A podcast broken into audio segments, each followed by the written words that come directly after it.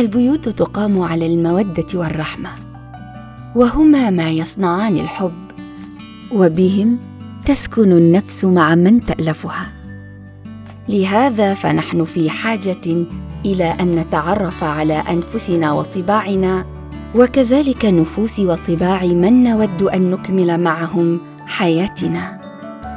في بودكاست سكن سوف نتحدث عن كل ما يهمنا في بناء علاقتنا بالطرف الآخر.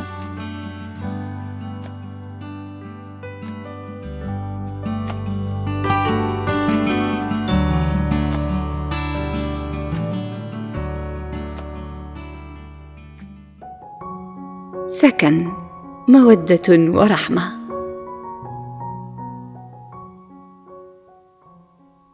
مرحبا بكم. معكم أماني رشوان في بودكاست سكن. بداية أود أن أهنئكم بشهر رمضان المبارك. أعده الله علينا وعليكم بالخير واليمن والبركات. وسوف نبدأ اليوم بسلسلة الحب والزواج من مقالات الدكتور عبد العزيز الجندي التي سوف ننقل من خلالها آراءه ووجهات نظره الخاصة وخبراته في الحياة لعلها تكون شمعة نأتنس بها وتلقي لنا بعض الضوء على الطريق. الحب. الحب يبدأ مع الإنسان منذ ولد. من خلال احتياجه للحنان والاحتواء. يبدأ مع الأم ثم الأب ثم الأسرة والأهل والجيران. وتتسع بعد ذلك الدائرة. فيظهر زملاء المدرسة ومعلموها. فنبحث عن الحب بينهم. ويختلف اختيار من أحبه من أصدقاء ومعلمين حسب شخصية كل منا وحسب العطاء النفسي والمعنوي والمادي القادر على منحه الشخص لنا. ويمكن أن يكون هذا العطاء في اهتمام زائد وتخصيص للشخص ببعض الأشياء. يأتي هنا التعلق. ويزيد حين يفتقد الاهتمام في البيت فيعوض بكلمات رقيقة وابتسامة وعطف في المدرسة أو في النادي أو في أي تجمع. اذا فالاهتمام هو من أهم النقاط والأسرار وتلاقي الأرواح هو أيضا من الأسرار الهامة.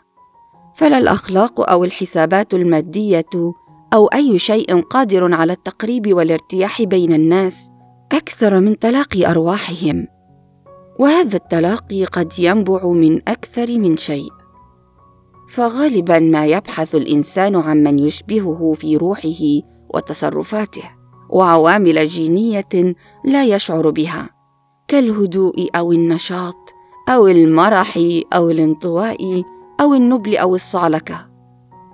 ويشبهه أيضا في بيئته وما فيها من عوامل ثقافية ومجتمعية تؤثر على تقبلنا لبعضنا من عدمه.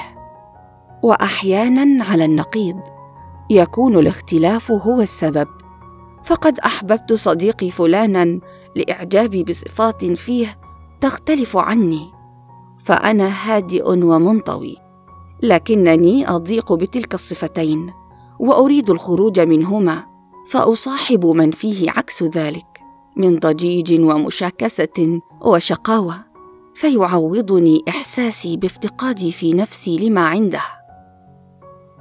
أما ما يخص دق القلب وميله ويبدأ مع معظمنا منذ نعومة أظفارنا فتكون معه عوامل أخرى بالإضافة إلى عوامل الاتفاق والارتياح الخاصة بالصديق تكون فتاة الأحلام عند البعض مقترنة في أذهاننا بالحكايات والأساطير. إنها الصبية ذات الابتسامة الرقيقة الساحرة والوجنات المحمرة والشعور المنسدله والخجل والصوت الخفيض.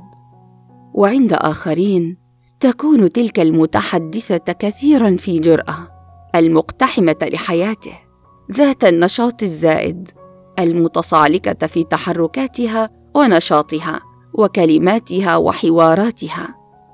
وفتى أحلامها يكون أحيانا هذا الطفل الهادئ ذا الشعر الكستنائي الناعم الكثيف وحمرة أيضا في وجنتيه.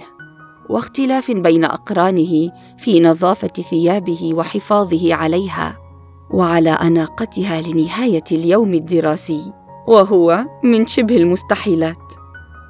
ومن الممكن أن يكون فتى أحلام زميلة لها هو ذاك المتشرد الجريء في نظراته وصوته المميز ببحه خشنة ونظرة خبيثة مشاكسة تسحر قلبها كلما نظرت إليه. مع وجود بعض الألفاظ السوقية التي لم تعهدها. وللغرابة فإن ذلك يشدها فيه رغم اختلافه في بيتها وبيئتها. فهي تبحث عن المغامرة وقليل من الوقاحة في التصرفات. يكون غالبا تعويضا لكبت نفسي ناتج عن تربية محافظة صارمة. لكن في كل الأحوال يكون الاهتمام هو المحور المشترك. واحيانا ما يكون اهتماما من طرف واحد. فيعيش الشخص مع خياله ويتصور احداثا وأشياء في الحاضر والمستقبل. ويؤول كلمات ويبني قصورا من الرمال حتى يفيق على الواقع. في الطفولة يكون الحب أكثر براءة وعاطفية وعذرية ويكون رقيقا شفافا كالزجاج يؤثر في مشاعر صاحبه إلى أبعد الحدود. وغالبا ما يتحدث الطفل مع صديق مقرب عن مشاعره ويأخذ رأيه. وغالبا ما يؤيده ويكمل معه بناء القصور والأوهام. لكن هذه المشاعر رغم عدم النضج تكون من أرقى وأنقى وأنبل الأشياء لأنها لا تقترن بأي شوائب أو دنيا أو مصالح. قلب غض بريء يبني لمحبوبته قصرا من المشاعر المغزولة من شغافه وأعماقه. وها قد وصلنا إلى نهاية حلقتنا اليوم وللحديث بقية في المرة القادمة إن شاء الله. كان معكم أمان رشوان وسلسلة الحب والزواج من بودكاست سكن. في أمان الله.